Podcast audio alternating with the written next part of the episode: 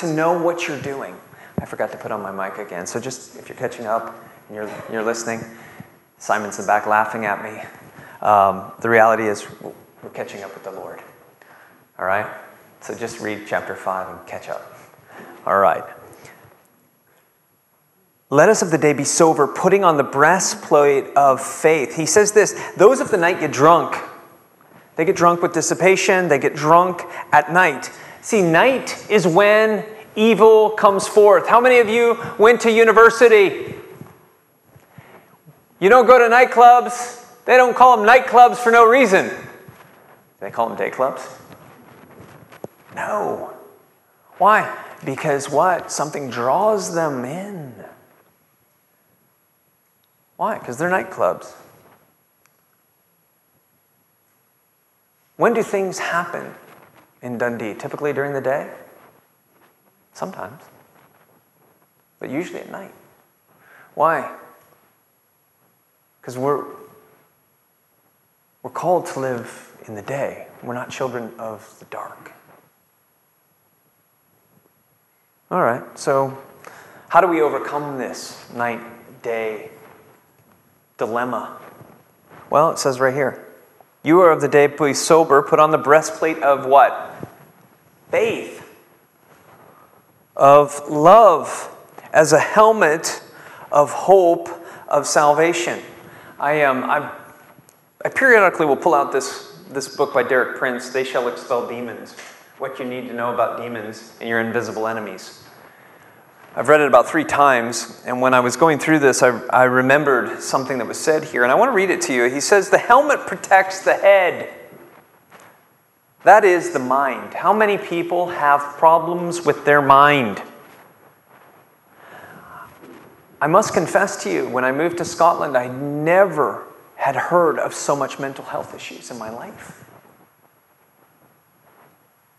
And sometimes we have to ask the question and it says this Satan will direct more attacks against your mind than against any other area of your personality. And we have people all over this city who are struggling. Why? Because the enemy wants to destroy, he wants to kill, he wants to divide. And it's a work of the enemy when we move into those things. Why? Because this is his modus operandi. If I can divide, if I can kill, if I can maim, if I can destroy, if I can tear down personality, if I can make struggle continue to happen in the mind,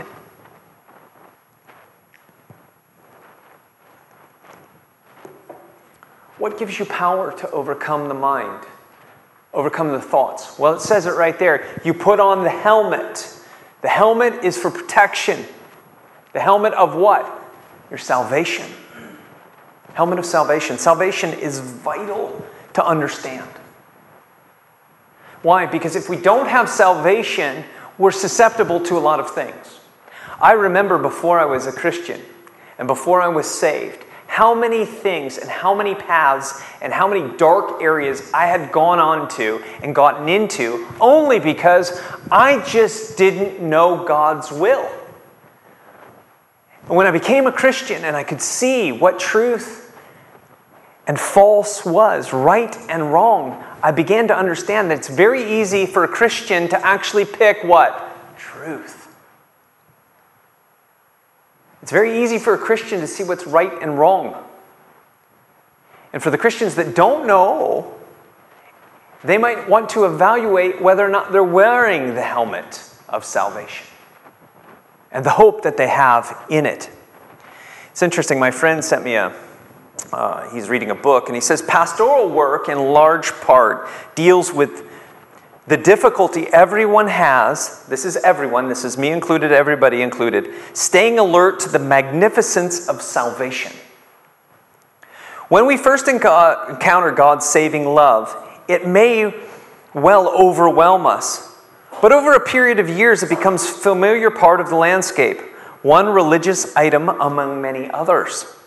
The vocabulary of salvation becomes hack- hackneyed, reduced to the level of Valentine card verse. The mannerisms of saved people become predictable. Whenever we're associated with greatness over a long period of time, there is a tendency in us to become stale.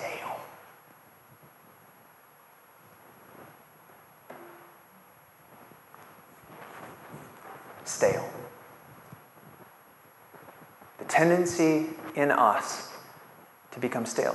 Are you overwhelmed today by the fact that you have been saved by Jesus Christ? Are you happy? Are you excited about it? This is awesome. You guys aren't even saying one word. You're just looking at me like,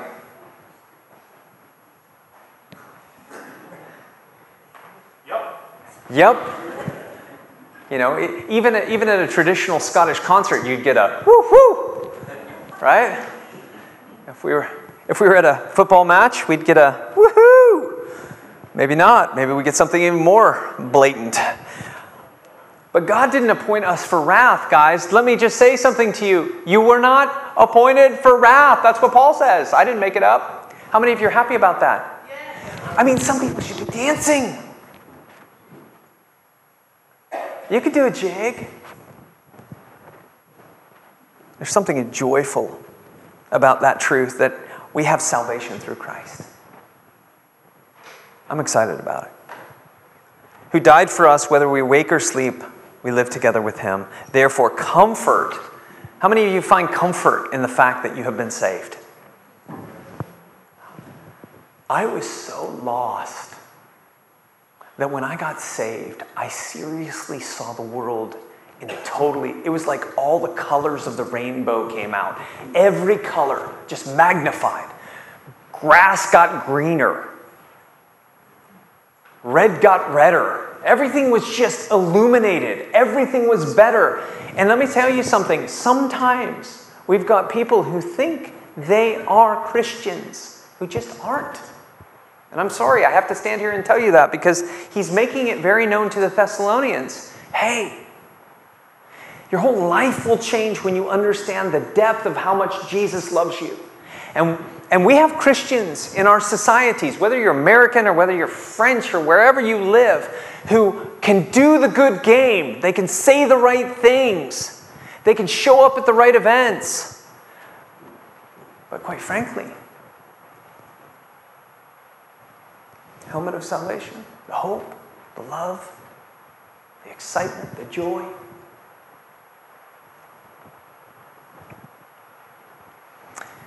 Paul turns his letter at this point in time and he says, I want to I wanna tell you, I've been banging on about salvation. How many of you are banging on about salvation in your daily lives with people around you? I am. I've met with some really cool people this week, and guess what I shared with them? You're like, tea. Yes, I did do that. And coffee. But I didn't sit around and just share with them tea and coffee. Why? Because appointments are appointments and they're divine appointments. And guess what? I'm not interested in just having a conversation with you about how nice you are or how good the church is. I'm excited to see, hey, let me get the message of Jesus into your life because I, I know that's why we're here. I'm not going to play a game. Nobody invites the minister anywhere without it being about Jesus. Right? I'm telling you the truth as a minister for 20 years. Every conversation I get invited into is because people are really still searching. We urge you, brothers, to recognize those who labor among you and are over you and admonish you. Very important to remember. Paul says this hey, we've got people who are over you. You've put elders over, over the churches. Uh, admo- eh, eh, really speak to them, admonish. They're there to admonish you, to warn you of the day and the day to come. They're there. Esteem them very highly. Why? Because they're laboring for you. They're, they're working for you in love for their work's sake. That's what it says. Be at peace among yourselves when you do this. Be at peace. Now, verse 14, we exhort you, brothers, warn those who are unruly. I think this is interesting because the Greek word kind of signals out of order. It's, it's not faithful. And, and he says this, he goes on, comfort the faint hearted, comfort those with small courage. How many of you know somebody who's got small courage? That's, that's the literal Greek, small courage. So, how do you give courage to someone? What's the, what, what, what's the English word we use to give courage? Encourage. It's another Greek word, basically. We en, put it in them. How do you put courage into people? This is where we talk. And go ahead and say it out. The words you speak. The words you speak. Yeah, you speak life into them. What else? Things you do for people, yeah. Right? Encourage them. Give them a card. I was encouraged. Thank you. I, how, how do we encourage? Right? How about that? We encourage the faint hearted, uphold the weak. This is both physical and, um, and uh, spiritual. Those who have weak minds, those that have weak bodies, what do we do? We come alongside of them and we, we serve them. How many of you uh, like the band Police? Do you remember the Police? I love the Police. I love Sting. And when I was a kid, we would. He came to Iowa. It was so exciting. The Police came to Iowa City, Iowa. Everybody wanted to go. Um, I think it was the Synchronicity tour. And, uh, and he wrote a song, We Are Spirits in the Material World. Do you know that song? Some of you are like, no. Some of you are yes. Right? It's a very good song. And I think, I think Paul's onto something here that we are spirits, we are souls, we are, we are bodies, physical bodies, and God cares about all of it, not just some of it. God wants you to flourish here on earth as it is in heaven. He, he wants you to be whole. He wants you to be what? Put in order. And it's interesting, he says this weak. He says, uphold the weak. And to do that, sometimes you have to be patient. How many of you have people you minister to in life and you have to be very patient about that ministry? Because if not, you just really want to tear your hair out. How many of you have ever raised kids?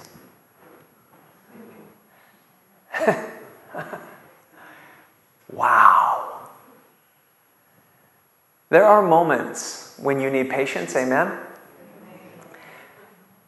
And we all fail at those moments, but we need patience. Why? Because patience actually is the fuel or it is the, it is the outworking, the manifestation of upholding those who are weaker, those who are faint hearted, those who are unruly. And notice what he says then after all this see that no one renders evil for evil to anyone, but always pursue what is good for yourselves and for all. That's a, that's a, that's a word for the Lord, of the Lord for the church. And the way that we live that out is varied, right? Paul will later say in another letter, he said, Hey, I, I just want to tell you something. You shouldn't be suing each other in the church. That's a practical way, right? Don't do it. You shouldn't be taking each other to court. Why? Because God is the court. Some solicitors may take that up with me later. Um, wait a second. Um, I'm talking about the believers. Rejoice always. I love to see you all smile. I love to see you when you're happy and you walk into church. Why? Because it's great. You may not feel happy all the time, if we're really honest, but it is good to see. And he's saying, rejoice always. Pray without ceasing. How many of you are praying without ceasing? I've come to the conclusion it requires me to uh, keep my eyes open when I drive in the car, when I'm praying. Because I'm praying for all of you. Pray without ceasing. Don't stop praying. Don't stop praying over the situations that matter to your life. Pray about them. Pray about them all the time. Lift them up to the Lord. And guess what? He may answer them the way you think He's going to answer them. Most likely not. And he's going to answer them the way he sees fit. Why? Because thy will be done, not my will. Pray. In everything, give thanks. So whether, your whether your child's in trouble right now, give thanks. Whether they're flourishing right now, give thanks. Whether your marriage is, is in trouble, give thanks. Whether it's doing great, give thanks in all things, not just some things. If, you, if you've had to walk through a, a season in which you have experienced great loss, give thanks. I remember sitting on a mountain just after uh, Jim Brown, Courtney's father in law, passed away last summer, and I remember sitting there thinking, looking out over the, the Blue Ridge Mountains and saying, Lord, your will for me is that I give thanks in all situations. Yeah, I'm, I'm devastated and gutted, but you want to meet me here. And I thank you, God, for that man who invested in my life. I thank you that he, he was a father to me. I thank you. And you know what? Out of the, out of the mouth, the overflow of thanksgiving being, brings what? Praise. You're worthy. You knew what you were doing. And, and it's interesting because Paul then changes. He said, For this is the will of God in Christ Jesus for you. He said this rejoice, pray. This is the will. And then he says this do not quench the spirit. Greek word for quench is extinguish. How many of you were on fire at one point in time in your, in your faith, in your walk? You were on fire. and you told everybody about Jesus. You loved God. Man, I, I can't wait to get to that Bible study. I can't wait to get to that church. I can't wait to, to go to the store because you know what? I might have a divine appointment there and tell somebody about Jesus. How, how maybe it's just me. I couldn't wait. Don't quench the Spirit. Don't thwart what He wants to do in your life. God may be doing a work in you. And He who began the good work is faithful to complete the work. And you're saying, Well, I'm not sure if it's going to be completed correctly, and I'm not sure if it's going to work. Don't thwart what the Holy Spirit is doing. He's got His plans for you.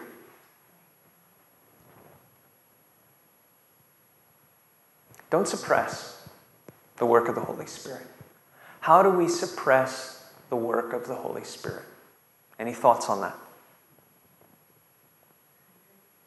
Any thoughts? Ungratefulness. We just stop giving praise and thanks for what we have. Denying, denying the Holy Spirit, yeah. We can deny the work of the, of the Lord in our lives. Sure. That quenches the spirit quite quickly.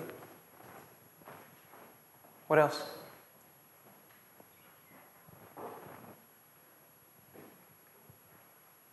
Certainly you know. Complaining? Arguing? Unforgiveness. Yeah, you're holding something in your heart towards someone uh, for a long period of time and you have not forgiven them.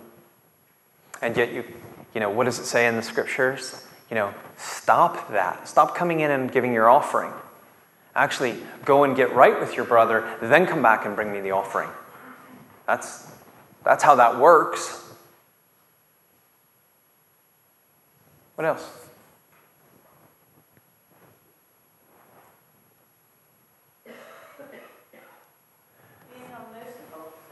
Uh, yeah. And having wrong sort of um, judging. Yeah. Judgment. Mm-hmm. Judgment. Yeah. Critical spirit, bitterness. Those things are. Those things will quench the work of the spirit. And and and let me just say this in a caveat because I think sometimes we could go, oh man, we all deal with this. There isn't one of us in this place who's got it all worked out.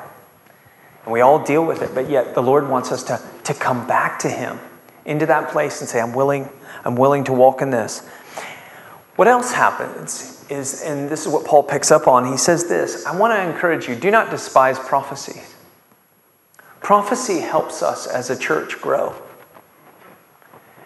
We're told in the, in the word that prophecy is for the edification of the body. So when the, when the prophet stood up in ancient Israel, the nation of Israel responded. Usually it was, You have fallen away from me, come back. That's typical, the, that's the typical Old Testament. In this instance, it's, uh, it's a very similar thing in the sense that God wants those who have a prophetic gifting to speak into the life of the congregation so that we grow in alignment with His Word. Do not despise those things. If we despise those things and we forget that they even exist, guess what? less edification.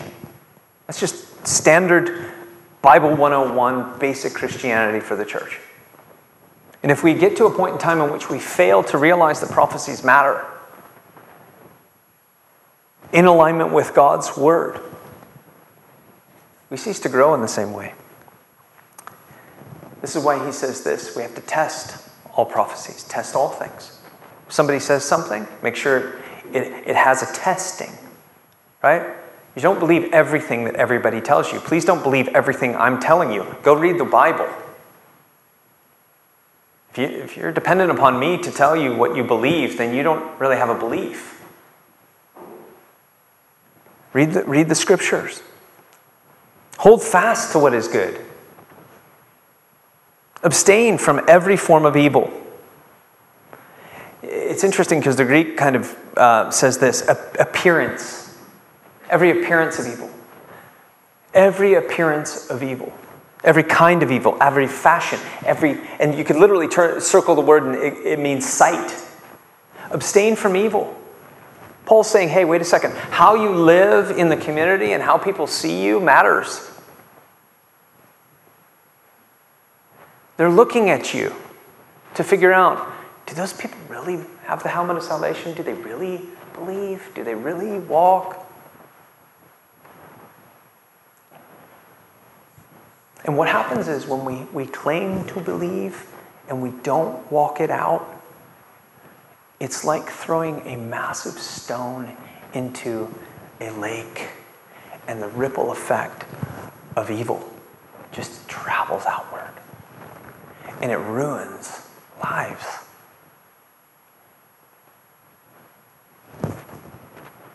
Now he shifts again. Should we, should we do the shift? He shifts again, right to a benediction. All right, I've told you what you should and shouldn't do. I've tried to tell you that, hey, guess what? Jesus is coming back, get ready. And now I want to bless you.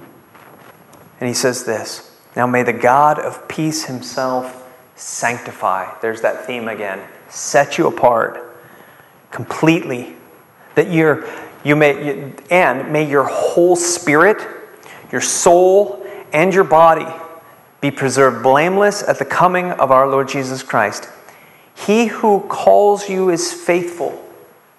God is faithful. God is, God is the one who extends his hand towards you and calls you. He calls you to himself. And he calls you the elect of God. And he calls you into that place.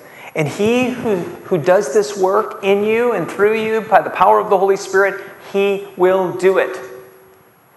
Sometimes we feel like, oh, I have to get on the treadmill and I have to work it all out. You don't. He is able to do it, He will do it.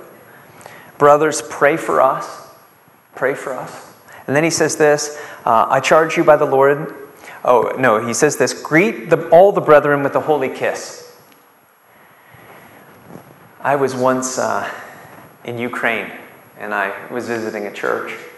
And uh, as we walked into the church, and I'm not sure that this happens everywhere, so I'm, I'm going to make that caveat. Um, but the brothers, guess what? They actually greet with a holy kiss. And it's not a kiss over here like the French, it's a kiss right here. Pucker up. Big old smacker. And I remember thinking, I know that's scriptural, but that was weird.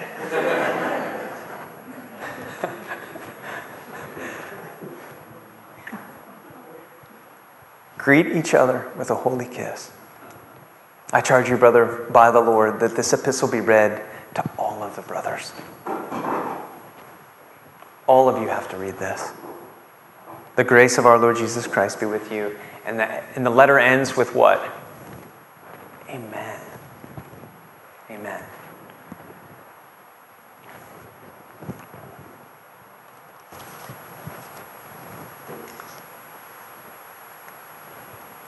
We are praying this morning at 8 o'clock in the morning. You're welcome to join us. For those of you who have that unction, uh, we gather at 8 a.m. in the small hall to pray. And we are praying for you and praying that the Lord would really remind you of the fire that God can give you. And I'm well aware, and we stood up last week, some of us stood to our feet, and we said, Yeah, I need more of the Holy Spirit. I need more of the Holy Spirit. Um,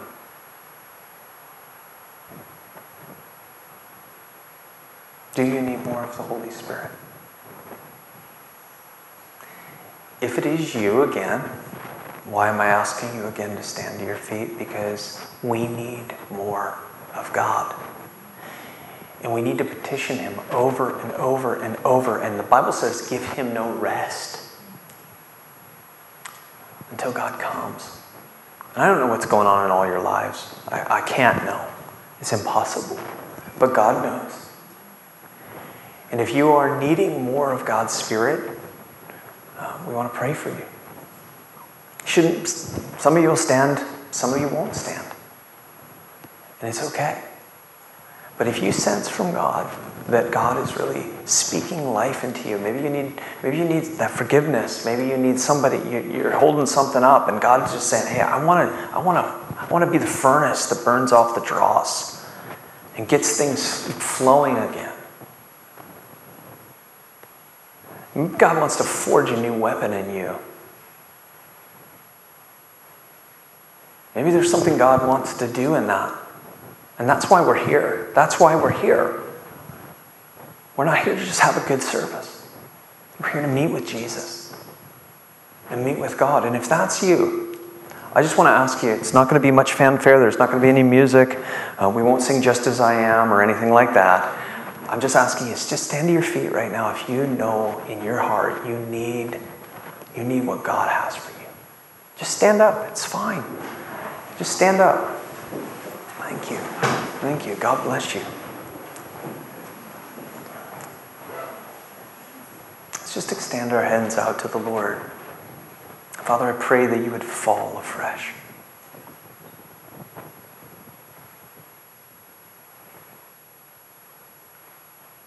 Clear our minds, clear our hearts.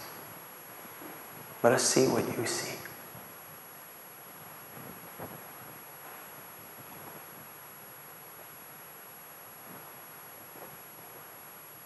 Pray you'd release grace and mercy, forgiveness. Pray for dreams and revelations to come to the people of Downfield Mains. We, we, we ask for that right now. Holy Spirit, would you show, God, what you have? Would you show?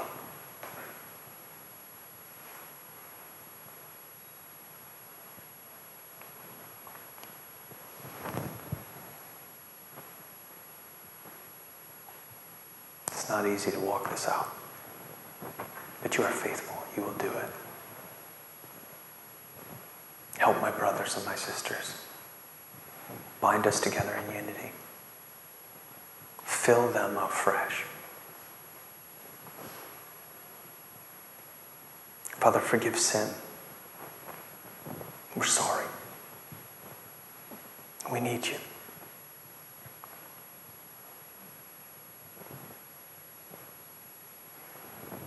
Father, I pray the helmet of salvation over each person in this room and for those who've stood, Lord, I pray that they would be guarded in their minds.